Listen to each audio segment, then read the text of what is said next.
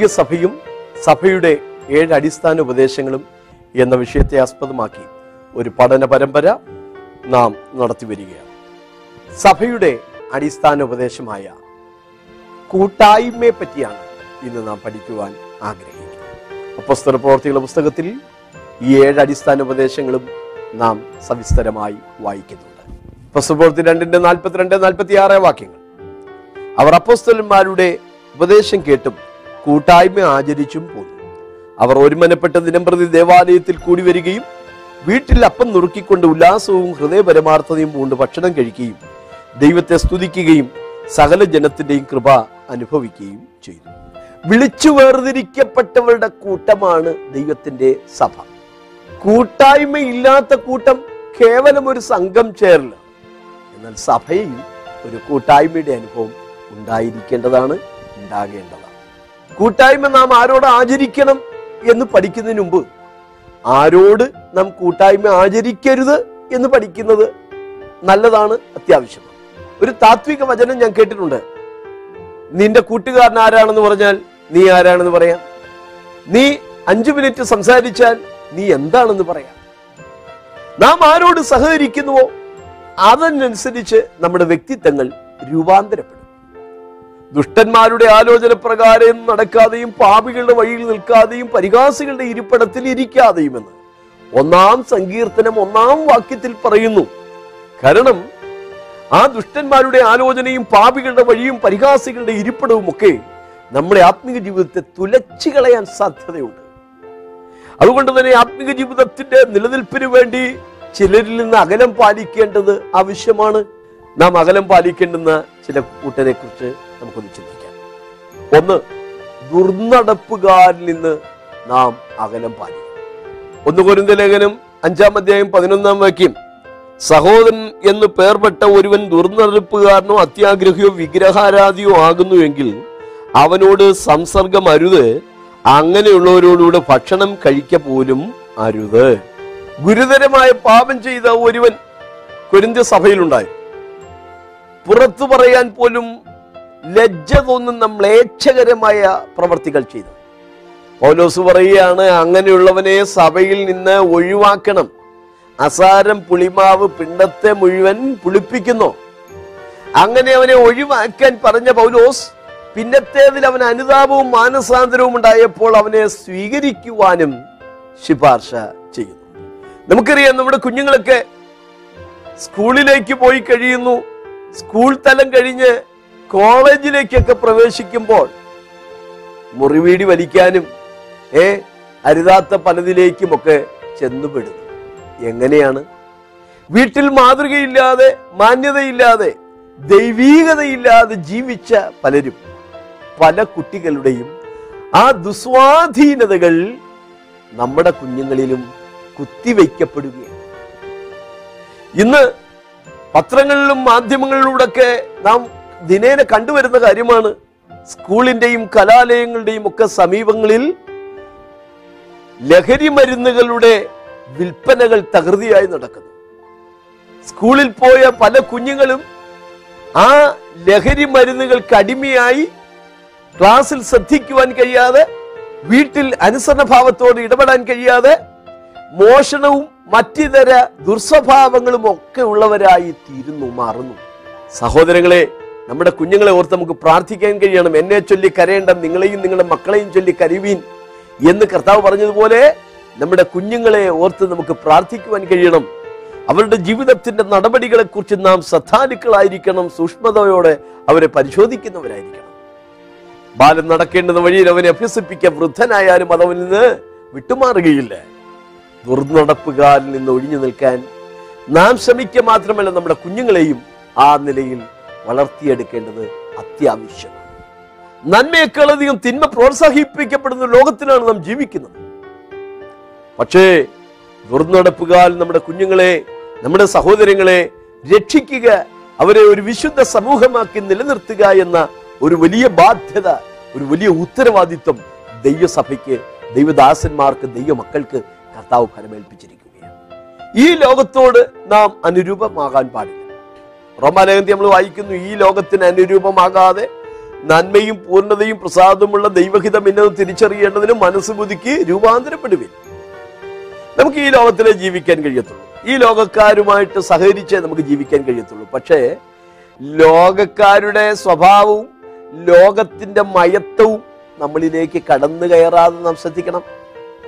സാധാരണ പറയാറുള്ള ഒരു ശൈലിയുണ്ട്. വള്ളം വെള്ളത്തിൽ കൂടെ പോവുകയുള്ളൂ. പക്ഷേ വള്ളത്തിൽ വെള്ളം കയറിയാൽ ആ വള്ളം മുങ്ങിപ്പോകാൻ സാധ്യതയുണ്ട്. ഉപ്പുള്ള വെള്ളത്തിലാണ് മീനുകൾ ജീവിക്കുന്നത്. പക്ഷേ മീനിൽ ഉപ്പില്ല. ഉപ്പ് രസം അകത്തു വരാതെ ആ മീനുകൾ ജീവിക്കുന്നത് പോലെ വെള്ളം കയറാതെ വള്ളങ്ങൾ സൂക്ഷിക്കുന്നത് പോലെ ഈ ലോകത്തിന്റെ കാലഗതികളെ അനുസരിച്ച് നടക്കാതെ നാം ഒരു പ്രമാണമുള്ള ജനമാണെന്ന ബോധ്യത്തോടെ ജീവിക്കുവാൻ നമുക്ക് സാധിക്കും. ദുരുപദേശങ്ങളോടും ദുരുപദേഷ്ടാക്കന്മാരോടും നാം അകലം പാലിക്കണം. വിഷവിത്തുകൾ നമ്മുടെ അകത്തേക്ക് കുത്തിവെക്കാൻ സർവത്മന ശ്രമിക്കുന്ന ആളുകളും അവർ ആദ്യമേ നമ്മുടെ മുമ്പാകെ വലിയ സഹതാപവും ഒക്കെ പ്രകടിപ്പിച്ചുകൊണ്ടാണ് നമ്മുടെ അടുക്കിലേക്ക് വരുന്നത്. സാധാന്യ സംഘത്തിൽ പെട്ടുപോയിട്ട് ദൈവത്തിന്റെ കൃപയാൽ മടങ്ങി വന്ന ഒരു സഹോദരനെ എനിക്കറിയാം. അവന്റെ കോളേജ് വിദ്യാഭ്യാസ കാലത്ത് അവൻ അല്പം സാമ്പത്തികമായ ഞെരുക്കം നേരിട്ടപ്പോൾ അവനെ സഹായിക്കാൻ എന്ന ഭാവേന് അടുത്തുകൂടി അവനെ കഞ്ചാവിനും മറ്റും ഒക്കെ ഇരയാക്കി. പിന്നത്തേതിൽ അവനെ ഒരു തല്ലുകാരനൊക്കെ ആക്കി തീർത്ത. അവന്റെ ജീവിതം തകർത്തു കളഞ്ഞ കൂട്ടുകാരൻ അനേകരുടെ പ്രാർത്ഥനയാൽ കൃപയാൽ ആ സഹോദരൻ ദൈവസന്നിധിയിലേക്ക് മടങ്ങി വന്നു. ഇന്ന് അവൻ ഒരു ക്രിസ്തു സഹിത ഭക്തനായി ജീവിക്കും. സാധാന്യ ശക്തികളോട് നാം വേർപാട് പാലിക്കണം. സാധാന്യമായ ദുർവ്യാപാരങ്ങളുടെ തേർവാഴ്ചകൾ ഇന്ന് സമൂഹത്തിൽ നിലനിൽക്കുന്നുണ്ട്. എന്റെ ശ്രോതാക്കൾക്ക് പലർക്കും അതേക്കുറിച്ച് അറിവുള്ളതാണ്. മൃദുല വികാരങ്ങളെ ചൂഷണം ചെയ്യുന്ന തരത്തിലുള്ള പ്രചരണങ്ങളിലൂടെയൊക്കെയാണ് സാധാന്യമായ പ്രചരണങ്ങൾ ഇന്ന് ലോകത്തിൽ നടന്നു വരുന്നത്. അവരിൽ നിന്ന് മാറി നിൽക്കേണ്ടത് നമ്മുടെ കൂട്ടായ്മ ആരോട് വേണം? വേദപുസ്തകത്തിലെ ചില വാക്യങ്ങൾ ശ്രദ്ധിക്കുക. ഒന്ന് യോഹന്നാന്റെ ലേഖനം ഒന്നാം നാലാം വാക്യം. ഞങ്ങളുടെ കൂട്ടായ്മയോ പിതാവിനോടും അവന്റെ പുത്രനായ യേശു ക്രിസ്തുവിനോടും ആകുന്നു. ഒന്ന് കൊരുന്ന ലേഖനം ഒന്നാം ഒമ്പതാം വാക്യം. യേശു ക്രിസ്തുവിന്റെ കൂട്ടായ്മയിലേക്ക് നിങ്ങളെ വിളിച്ചിരിക്കുന്ന ദൈവം വിശ്വസ്തൻ. രണ്ടു കുരുന്ത ലേഖനം പതിമൂന്നാം അധ്യായം പതിനാലാം വാക്യം. പരിശുദ്ധാത്മാവിന്റെ കൂട്ടായ്മയും നിങ്ങളോടുകൂടെ ഉണ്ടായിരിക്കും. പിതാവായ ദൈവത്തോടും കർത്താവായ യേശു ക്രിസ്തുവിനോടും പരിശുദ്ധാത്മാവിനോടും ഒരു കൂട്ടായ്മ നമുക്ക് ഉണ്ടായിരിക്കും. യേശു കൂട്ടായ്മയിലേക്ക് നിങ്ങളെ വിളിക്കുന്ന ദൈവം വിശ്വസ്ത സ്തോത്രം. കൊലോസ് നമ്മൾ വായിക്കുന്നു കർത്താവായ യേശുവിനെ കൈക്കൊണ്ടതുപോലെ അവന്റെ കൂട്ടായ്മയിൽ നടപ്പീൻ എന്ന്. സ്തോത്രം. സക്കായിയുടെ ജീവിതാനുഭവം നോക്കിക്കേ. അവൻ യേശുവിനെ കാണാൻ ആശിച്ച ഒരു കാട്ടത്തിമനത്തിൽ കയറി കാത്തിരുന്നവൻ. പുരുഷാരം കൂടി നിന്നതുകൊണ്ട് ആളിൽ കുറിയവനായ സഹായിക്ക് യേശുവിനെ കാണാൻ ആഗ്രഹിച്ചു. എങ്കിലും യേശു എങ്ങനെയുള്ളവൻ എന്ന് കാണുവാൻ ഒരു ആഗ്രഹമുണ്ടായതുകൊണ്ട് അവൻ മുന്നോട്ടോടി ഒരു കാട്ടത്തിമരത്തിൽ കയറി കർത്താവിനായി കാത്തിരുന്നു. അതുവഴിയായി വന്ന യേശു അവനെ അരികെ വിളിച്ചു സക്കായി വേഗം ഇറങ്ങി വാ. ഇന്ന് ഞാൻ നിന്റെ വീട്ടിൽ പാർക്കേണ്ടതാണ്. തിരുവഴുത്തിൽ ഇങ്ങനെയാ വായിക്കുന്നത് അവൻ ബന്ധപ്പെട്ടിറങ്ങി സന്തോഷത്തോടെ യേശുവിനെ കൈക്കൊണ്ടു യേശു അവനോടുകൂടെ പാർപ്പാൻ അവന്റെ വീട്ടിലേക്ക് എങ്ങനെയാണ് അവൻ യേശുവിനെ കൈക്കൊണ്ടത്? ഞരക്കത്തോടെയല്ല നെടുവീർപ്പോടെയല്ല സന്തോഷത്തോടെ യേശുവിനെ കൈക്കൊണ്ടു. അതാണ് കൊലോസിലേഖനത്തിൽ നമ്മൾ വായിച്ചത്. യേശുവിനെ കൈക്കൊണ്ടതുപോലെ അവന്റെ കൂട്ടായ്മയിൽ നടപ്പി യേശുവിനെ കൈക്കൊള്ളുമ്പോൾ നമുക്ക് ആ രക്ഷയുടെ സന്തോഷം കിട്ടിയില്ലേ? ക്രിസ്തുവിനെ സ്വീകരിച്ചപ്പോൾ നമ്മുടെ ജീവിതത്തിൽ ഭയങ്കര രൂപഭാവങ്ങൾക്ക് മാറ്റമുണ്ടായില്ലേ? നമ്മുടെ ചിന്താഗതികൾക്ക് വ്യത്യാസം ഉണ്ടായില്ലേ സന്തോഷ ചിത്തരായി നാം മാറിയില്ലേ? ആ സന്തോഷാനുഭവത്തിൽ ക്രിസ്തുവുമായുള്ള ആ വ്യക്തിപരമായ ബന്ധത്തിൽ നാം തുടരേണ്ടത് അത്യാവശ്യമാണ്. ചിലർ ചെയ്യുന്നത് പോലെ നിങ്ങളുടെ സഭായോഗങ്ങളെ ഉപേക്ഷയായി വിചാരിക്കാതെ നാൾ സമീപിക്കുന്നു എന്ന് കാണും തോറും നാം അത് അധികമധികമായി ചെയ്തു പോരേണ്ടതാകുന്നു. സഭകളിലെ കൂട്ടായ്മ ദൈവമക്കൾ ഒരു കാരണവശാലും ഒഴിവാക്കാൻ പാടില്ല. കൂട്ടായ്മയിൽ ഒരു ആശ്വാസത്തിന്റെ അനുഭവമുണ്ട്. റോമാലേഖനം ഒന്നാമതേയും പന്ത്രണ്ടാം വാക്യം. നിങ്ങൾക്കും എനിക്കും ഒത്തൊരുമിച്ചുള്ള വിശ്വാസത്തിൽ നിങ്ങളോടുകൂടെ എനിക്കും ആശ്വാസം ലഭിക്കേണ്ടതിന് ഞാൻ നിങ്ങളെ കാണുവാൻ വാഞ്ചിക്കുന്നു. ദൈവമക്കൾ തമ്മിൽ കാണുമ്പോൾ ഒരു വലിയ ആശ്വാസം. സ്തോത്രം. ഭാരങ്ങളൊന്ന് പങ്കുവയ്ക്കാനും ആ ദൈവമക്കളുടെ സന്തോഷമൊന്ന് അനുഭവിക്കുവാനും ഒക്കെ കഴിയുന്ന ദിവ്യമായ അവസ്ഥ. അതുപോലെ കൂട്ടായ്മയിൽ ഒരു പ്രാർത്ഥനാനുഭവമുണ്ട്. പത്രോസിനെ തടവിൽ സൂക്ഷിച്ചു വരുമ്പോൾ സഭ അവന് വേണ്ടി ശ്രദ്ധയോടുകൂടെ പ്രാർത്ഥിച്ചു എന്ന വായിക്കും നീതിമാന്റെ ശ്രദ്ധയോടുകൂടി പ്രാർത്ഥന വളരെ ഭരിക്കുന്നു പ്രശ്നങ്ങളും പ്രയാസങ്ങളൊക്കെ വരുമ്പോൾ സഭ ഒരുമിച്ച് കൂടി വിഷയങ്ങൾക്ക് വേണ്ടി ഇടിവിൽ നിന്ന് ദൈവമുമ്പാകെ പ്രാർത്ഥിക്കുന്നു. ആ പ്രാർത്ഥനയുടെ കൂട്ടായ്മ. അതുപോലെ തന്നെ വിശുദ്ധന്മാരുടെ ആവശ്യങ്ങളിൽ സഹകരിക്കാൻ കൂട്ടായ്മ നമ്മെ സഹായിക്കുന്നു. വിശുദ്ധന്മാരുടെ ആവശ്യങ്ങളിൽ കൂട്ടായ്മ കാണിപ്പിൻ. നന്മ ചെയ്യുവാനും കൂട്ടായ്മ കാണിപ്പാനും മറക്കരുത്. ഈ വകയാഗത്തിലല്ലോ ദൈവം പ്രസാദിക്കുന്നത്. അപ്പോൾ കൂട്ടായ്മയുടെ വലങ്കരം ആ കൂട്ടായ്മയിൽ ദൈവം പ്രസാദിക്കുകയാണ്. രണ്ടോ മൂന്നോ പേർ എന്റെ നാമത്തിൽ കൂടി വരുന്നിടത്തൊക്കെയും ഞാൻ അവരുടെ നടുവിലുണ്ട്. അപ്പോൾ ആ കൂട്ടായ്മയുടെ മന്ദത്തിൽ നമുക്ക് ദൈവിക സാന്നിധ്യം ആസ്വദിക്കാൻ കഴിയും. കർത്താവിന് സ്തോത്രം. പ്രതികൂലങ്ങളൊക്കെ ഉണ്ടായപ്പോൾ സഭ ഒരുമിച്ച് കൂടി പ്രാർത്ഥിച്ചു എന്നല്ലേ വായിക്കുന്നത്? അങ്ങനെ സഭ പ്രാർത്ഥിച്ചപ്പോഴല്ലേ അവർ ഇരുന്ന സ്ഥലം കുലുങ്ങുകയും അവർ പരിശുദ്ധാത്മാവിൽ നിറയുകയും ധൈര്യത്തോടെ ദൈവത്തിന്റെ വചനം പ്രസംഗിക്കുകയും ആത്മാവിൽ പ്രചോദനവും പ്രത്യാശയുള്ളവരായി തീരുകയും ഒക്കെ ചെയ്യുന്നത് കൂട്ടായ്മയിൽ ഒരു ഐക്യതയുടെ അനുഭവമുണ്ട്. നൂറ്റി മുപ്പത്തി മൂന്നാം സങ്കീർത്തനം ഒന്നാം വാക്യം. ഇതാ സഹോദരന്മാർ ഒത്തൊരുമിച്ച് വസിക്കുന്നത് എത്ര ശുഭവും എത്ര മനോഹരവുമാകുന്നു. അത് അഹരോന്റെ താടിയിലേക്ക് വസ്ത്രത്തിന്റെ വെളുമ്പിലേക്ക് ഒഴുകുന്ന തൈലം പോലെയും ഹെർമോന്യ പർവതത്തിൽ പെയ്യുന്ന മഞ്ഞു പോലെയുമാകുന്നു. അഹരോന്റെ തലയിൽ ഒഴിക്കുന്ന തൈലം അത് താടിയിലൂടെ വസ്ത്രത്തിന്റെ വെളുമ്പിലേക്ക് ഏറ്റവും താഴേക്ക് വരെ എത്തിച്ചേരുന്നത് പോലെ ഹെർമോന്യ പർവതത്തിൽ പെയ്യുന്ന മഞ്ഞ് അതുരുകി ജലമായി വന്ന് കൃഷിയെ നനയ്ക്കുന്നത് പോലെ ഈ ആത്മാവിന്റെ ഐക്യത അടിമുടി ഒരു ശക്തീകരണത്തിനും ചൈതന്യത്തിനും കാരണമായി മാറും. അഹരോന്റെ തലയിൽ ഒഴിക്കുന്ന വിശേഷ തൈലം പോലെ എന്നാണ് പറയുന്നത്. വിശേഷ തൈലം ഉണ്ടാക്കിയിരുന്നത് നാലുവിധ സുഗന്ധവർഗങ്ങൾ ഒരുമിച്ച് കൂട്ടിയാണ്. വയണത്തൊലിയും മൂറും സുഗന്ധവർഗവും എണ്ണയും വീഞ്ഞും വയനത്തൊലിയും മൂറും ഒക്കെ ചേർന്ന് അതതിന്റെ അനുവാദത്തിൽ ഒന്നിച്ചു ചേർന്ന് ഇടിച്ചെടുത്ത് ഒരു മിശ്രിതമായി മാറുമ്പോൾ അതിനൊരു പുതിയ സുഗന്ധം ഉണ്ടായി വയനത്തൊലിയുടെ സുഗന്ധം ഒന്ന് മൂറിന്റെ സുഗന്ധതയിലും മറ്റൊന്ന് വീഞ്ഞിന്റെയും എണ്ണയുടെയും സുഗന്ധം മറ്റൊന്നാണ്. പക്ഷേ അത് വൈദ്യന്റെ വിദ്യ അനുസരിച്ച് തൈലമായി തീരുമ്പോൾ അതിനൊരു പുതിയ നറുമണം ഉണ്ടായി വരുന്നു. നോക്കൂ പലർക്ക് പല സ്വഭാവങ്ങളാണുള്ളത്.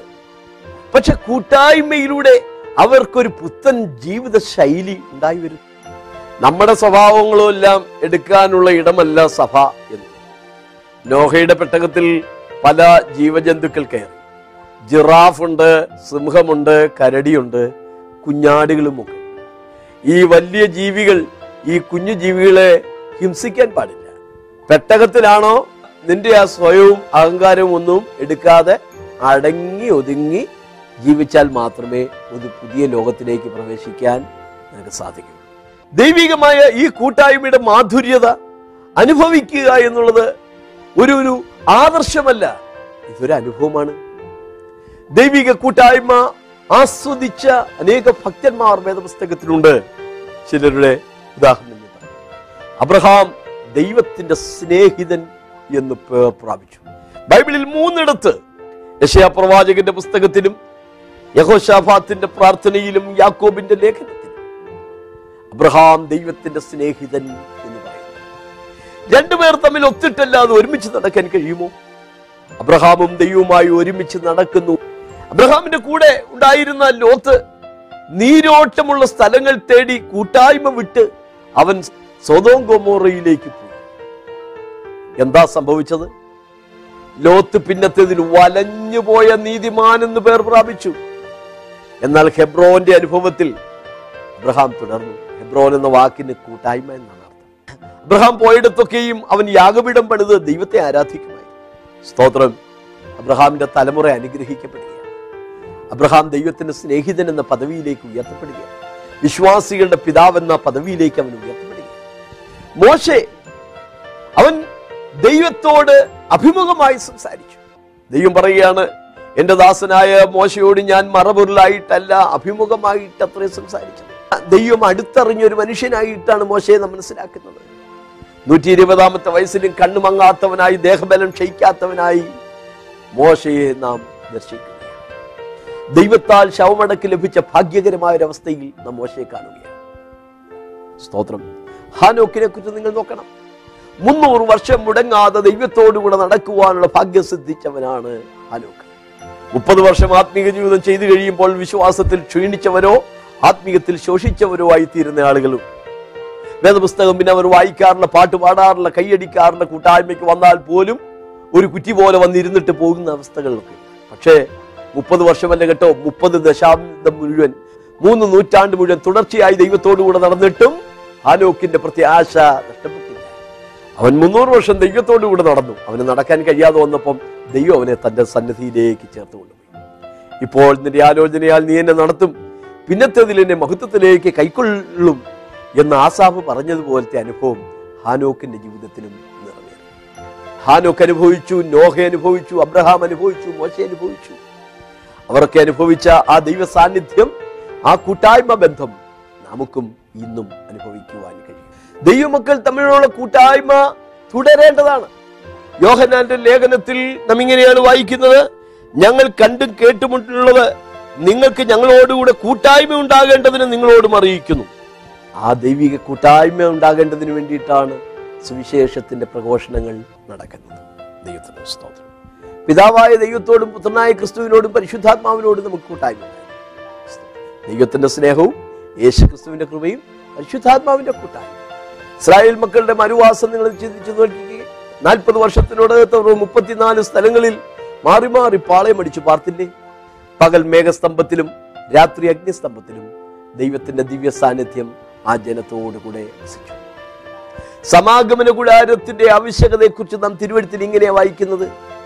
ഞാൻ അവരുടെ നടുവിൽ വസിപ്പാൻ തക്കവണ്ണം അവർ എനിക്ക് ഒരു വിശുദ്ധ നിവാസം ഉണ്ടാക്കുക ദൈവം മനുഷ്യരോടുകൂടെ വസിക്കുവാൻ ആഗ്രഹിക്കും സ്തോത്രം. യേശുക്രിസ്തുവിന്റെ ആ കൂട്ടായ്മയിൽ കഴിയുന്നത് ഒരു വലിയ ദിവ്യ അനുഭവമാണ് എന്റെ ഒരു ശുശ്രൂഷാനുഭവം ഞാൻ പറയാം. ഞാൻ ഹൈറേഞ്ചിൽ സുവിശേഷ വേല ചെയ്യുന്ന കാലത്ത് ഒരു അത്യാവശ്യം സംബന്ധിച്ച് ഞാൻ നെടുങ്കണ്ടത്തിനടുത്ത് മൈനർ സിറ്റിയിൽ ഒരു വീട്ടിൽ പോവുകയുണ്ടായി. അവിടെ മലയ്ക്ക് മെട്ട് എന്നാണ് അങ്ങനെ മെട്ടിൽ പോവുകയാണ് രാത്രിയിൽ. ഞാൻ എനിക്ക് കൂട്ടിനായിട്ട് ഒരു തമിഴ് സഹോദരനെയും കൂടെ കൂട്ടിക്കൊണ്ടു.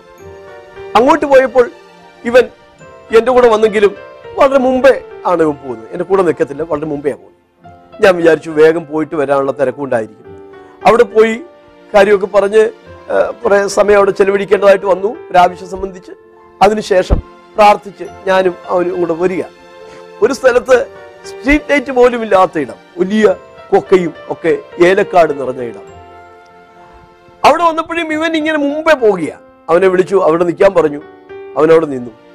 രാത്രിയിൽ ഒരു ഒമ്പത് മണിയായെന്നാണ് എന്റെ ഓർമ്മ. ഞാൻ ചോദിച്ചു ബ്രദറെ ബ്രദറിനെ ഞാൻ വിളിച്ചോണ്ട് വന്ന് എന്റെ കൂട്ടിന് വേണ്ടിയിട്ടല്ലേ? നമുക്ക് ഒരുമിച്ച് പോകത്തില്ലേ? അവൻ പറയുക അവന്റെ സ്വാമി അവന്റെ കൂടെ ഉണ്ട്. അതുകൊണ്ട് എനിക്ക് ഉപദേശയുടെ കൂടെ നിൽക്കാൻ പറ്റത്തില്ലെന്ന് പറഞ്ഞു ഇവൻ നടന്നു പോയി. കുറെ നാൾ കഴിഞ്ഞു. ഇവനെ ഞാൻ പ്രാർത്ഥനയ്ക്ക് വിളിക്കുമായിരുന്നു. ഒരു ദിവസം ഇവൻ പ്രാർത്ഥനയ്ക്ക് വന്നു. ഞങ്ങളുടെ പ്രാർത്ഥനാ സ്ഥലത്ത് വന്നിരുന്നു. ഇരുന്നപ്പോൾ തൊട്ട് ഇവന് നെഞ്ചുവേദന എടുക്കുന്നു ശ്വാസം മുട്ടലുണ്ടാവുന്നു ഭയങ്കര പ്രശ്നം. ആരാണ്ട് അവനോട് പറയാം എന്തിനാണ് ഇവിടെ ഇരിക്കുന്നത് ഇറങ്ങിപ്പോടാ സിനിമയ്ക്ക് പോടാ ഇറങ്ങിപ്പോടാ സിനിമയ്ക്ക് പോടാ.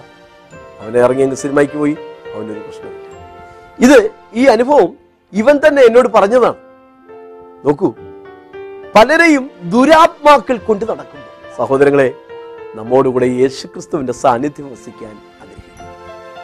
യേശുക്രിസ്തുവുമായ ഒരു കൂട്ടായ്മ ബന്ധത്തിലേക്ക് വരാൻ ദൈവനാമത്തിൽ ഞാൻ നിങ്ങളെ ക്ഷണിക്കുക ദൈവസഭയുടെ കൂട്ടായ്മ ബന്ധത്തിൽ തുടരുവാൻ കർത്താവിന്റെ നാമത്തിൽ ഞാൻ നിങ്ങളെ പ്രബോധിപ്പിക്കുക മനുഷ്യൻ ഏകനായിരിക്കുന്ന അന്നല്ല എന്ന് പറഞ്ഞാണ് ദൈവം ആദത്തിന് ഹൗവയെ തുണയായി നൽകിയത്. പക്ഷേ ആദത്തിൽ നിന്ന് ഹൗവ എപ്പോഴോ അകന്നു നിന്നപ്പോഴാണ് ഉപായത്താൽ പിശാജ് ഹൗവയെ പാപത്തിൽ വീഴ്ത്തിയത്. ആ കുടുംബജീവിതത്തിൽ കൂട്ടായ്മ ഉണ്ടായിരുന്നെങ്കിൽ അവൾ അവളുടെ ഭർത്താവുമായി ചേർന്നിരുന്നു എങ്കിൽ ഒരുപക്ഷെ പിശാജ് അവിടെ പ്രവേശിക്കില്ല. അതുകൊണ്ടാണ് വേദപുസ്തകത്തിൽ വായിക്കുന്നത് പിശാചിന് ഇടം കൊടുക്കരുത്. പ്രാർത്ഥനയ്ക്ക് അവസരമുണ്ടാകാൻ ചേർന്നിരിപ്പീൻ എന്ന്. കുടുംബജീവിതത്തിലെ ഭദ്രത കൂട്ടായ്മ വളരെ വിലപ്പെട്ടതാണ്. ഭാര്യ ഭർത്താക്കന്മാർ തമ്മിൽ പിണങ്ങി എന്നൊക്കെ വന്നേക്കാം പക്ഷെ നിരപ്പ് പ്രാപിച്ച് സന്തോഷത്തോടെ വസിക്കാൻ കഴിയും. രമ്യപ്പെടുവാൻ കഴിയണം വിട്ടുവീഴ്ചയ്ക്ക് തയ്യാറാകാൻ കഴിയും അവിടെയാണ് ദൈവത്തിന്റെ സാന്നിധ്യം തുടങ്ങിയത്. കൂട്ടായ്മയെക്കുറിച്ച് പുതിയ നിയമത്തിലെ അനേക പുസ്തകങ്ങളിൽ വിവരിക്കുന്നുണ്ട്. ഫിലിപ്പ്യ ലേഖനത്തിലും കൊരിന്ത ലേഖനത്തിലും ഈ കൂട്ടായ്മയെക്കുറിച്ചുള്ള ധാരാളം വേദവാക്യങ്ങളുണ്ട്. ചിലത് ഞാൻ ഉദ്ധരിക്കട്ടെ. ഒന്ന് കൊരിന്ത ലേഖനം ഒന്നാമതേയും ഒൻപതാം വാക്യം. യേശുക്രിസ്തുവിന്റെ കൂട്ടായ്മയിലേക്ക് വിളിക്കപ്പെട്ടിരിക്കുന്നു. പത്താം അധ്യായം പതിനാറാം വാക്യം. ക്രിസ്തുവിന്റെ രക്തത്തിന്റെ കൂട്ടായ്മയല്ലേ? ക്രിസ്തുവിന്റെ ശരീരത്തിന്റെ കൂട്ടായ്മയല്ലേ? രണ്ട് കൊരിന്ത ലേഖനം ആറാം അധ്യായം പതിനാലാം വാക്യം. വെളിച്ചത്തിന് ഇരുളിനോട് എന്തൊരു കൂട്ടായ്മ? എട്ടാം മൂന്നാം വാക്യം. സഹായത്തിനുള്ള ധർമ്മവും കൂട്ടായ്മയും. ഒൻപതാം അധ്യായം പതിമൂന്നാം വാക്യം. എല്ലാവരോടും നിങ്ങൾ കാണിക്കുന്ന കൂട്ടായ്മ. പതിമൂന്നാം അധ്യായം പതിനാലാം വാക്യം. പരിശുദ്ധാത്മാവിന്റെ കൂട്ടായ്മയും നിങ്ങളോട് എല്ലാവരോടും കൂടെ ഇരിക്കുമാറാകട്ടെ. ഫിലിപ്പ് ലേഖനത്തിൽ ശ്രദ്ധിക്കുക. ഒന്നാമതേയും ആറാം വാക്യം. നിങ്ങൾക്കുള്ള കൂട്ടായ്മ നിമിത്തം ഞാൻ നിങ്ങളെ ഓർക്കുമ്പോൾ.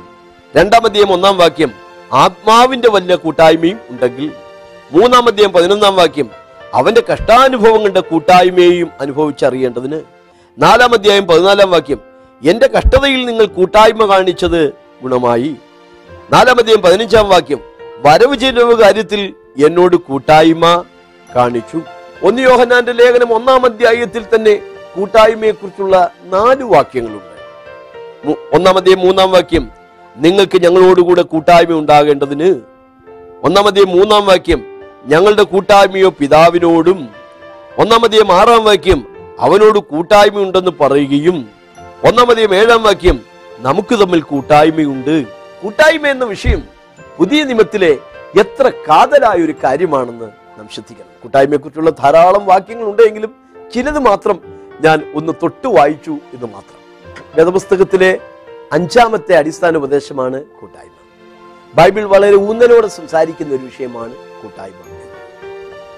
നാം കൂട്ടായ്മ കൂടിക്കൂടാത്ത പലരും ദുരു ദുർനടപ്പുകാരോടും ദുരുപദേശക്കാരോടും നാം കൂട്ടായ്മ പാലിക്കുവാൻ പാടില്ല ഈ ലോക വ്യവസ്ഥിതികളോട് ലോക ലോകത്തിന്റെ മോഹത്തോട് നാം അനുരൂപപ്പെടാൻ പാടില്ല സാധാന്യമായ ചിന്തകളോടും പ്രവർത്തനങ്ങളോടും നാം കൂട്ടായ്മ കൂടുവാൻ പാടില്ല പിന്നെ ആരോട് കൂട്ടായ്മ കൂടണം